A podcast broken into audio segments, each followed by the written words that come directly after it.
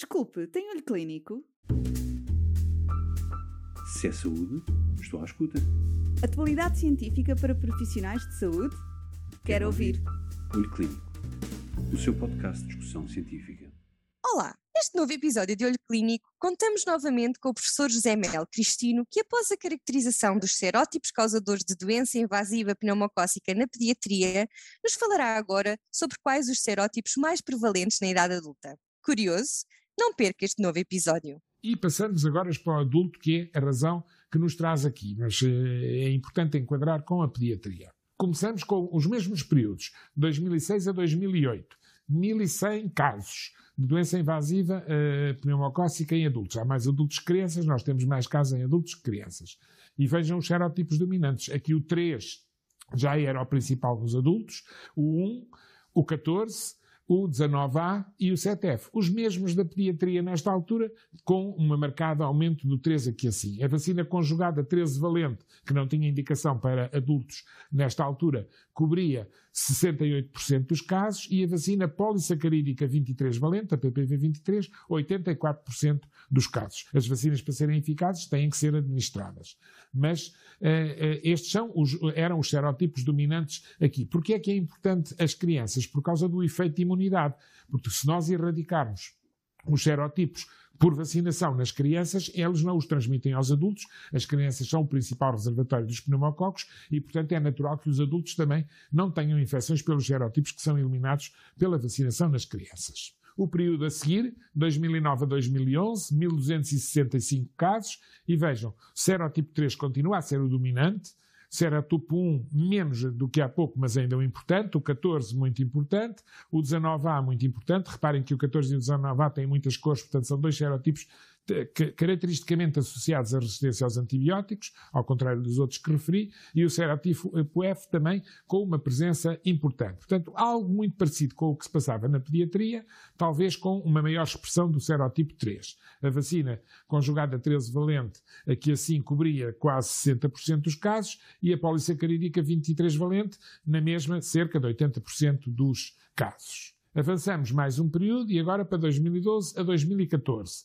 Mais 3 anos, 1.162 casos, portanto uma amostra grande, e aqui começa a mudar muito. Eu não disse nestes gráficos dos adultos, mas digo agora, também 3 colunas. O triângulo são os adultos jovens, dos 18 aos 49 anos, o quadrado são os adultos dos 50 aos 64 anos e a circunferência são os adultos como eu, com mais de 65 anos.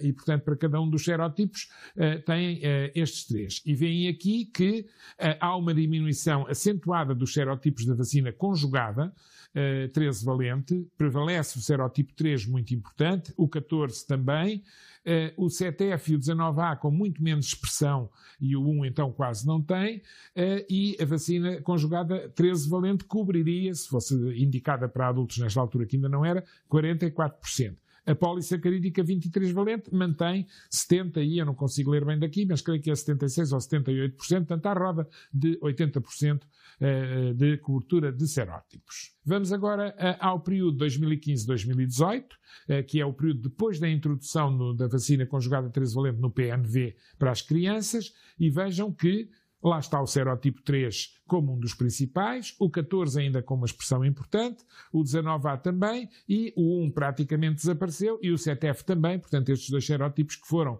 dos principais antes da introdução destas vacinas, praticamente foram erradicados.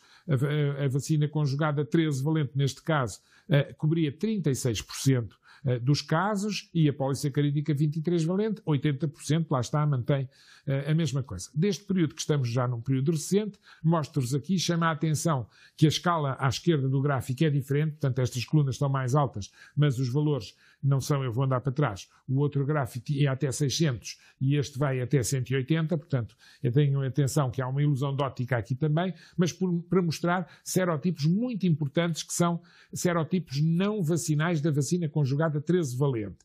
O 8 é um serotipo muito, muito relevante neste momento em todas as idades dos adultos, desde os mais novos aos mais velhos, e também tem muita importância, destes que estão aqui assim, o 22F, e os outros estão a ver ali assim. Portanto, o 22F está na vacina conjugada 15-valente, o 8 está na vacina conjugada 20-valente. Portanto, e também queria chamar a vossa atenção para o primeiro dos serótipos que não está em nenhuma destas vacinas conjugadas, que é o 9N, que é também um serótipo relevante nos adultos atualmente e não vai ser coberto por nenhuma das vacinas conjugadas que vão estar disponíveis nos próximos tempos. Os dados dos últimos 2 anos de doença invasiva pneumocócica que temos naqueles hospitais todos que nos mandaram. Vejam que são muito menos casos, 711, deviam ser o dobro, para ser o mesmo número que temos nos anos anteriores.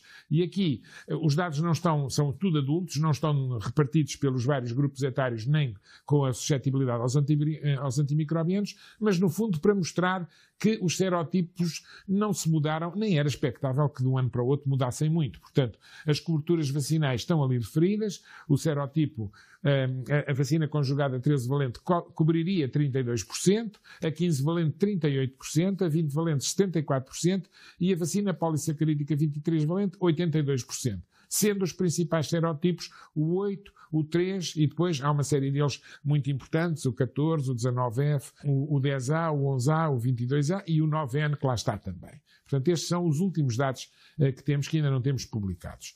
Portanto, para terminar, e como conclusões, na doença invasiva dos adultos ainda há muitos casos causados por serótipos vacinais, cerca de 80% por serótipos da vacina polissacarídica 23-valente e cerca de 37% por serótipos da vacina 13-valente, que isto são os dados das vacinas que havia na altura em que foram colhidos estes dados, foi até o ano passado. Ainda não temos os atuais em condições, estamos agora a recolhê-los. Não verificámos ao longo deste tempo todo, como tiveram a oportunidade de ver, um grande impacto da vacina polissacarídica 23-valente, possivelmente por aquilo que disse o professor Felipe Froes, as vacinas para funcionarem têm que ser administradas e esta vacina, os dados que nós temos, é que a administração tem sido muito escassa.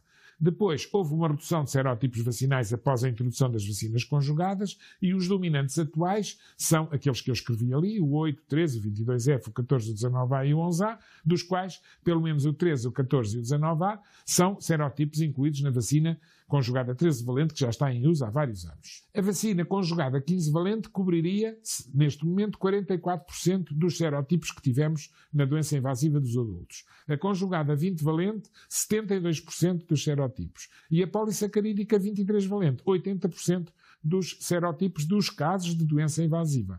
O esquema vacinal com a associação da vacina 15-valente com, depois, a vacina 23-valente, poderia cobrir 82% dos serótipos.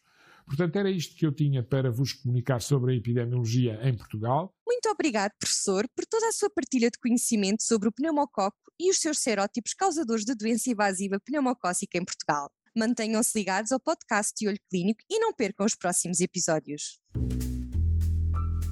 Se é saúde, estou à escuta. Atualidade científica para profissionais de saúde? Quero ouvir. Olho Clínico, o seu podcast de discussão científica.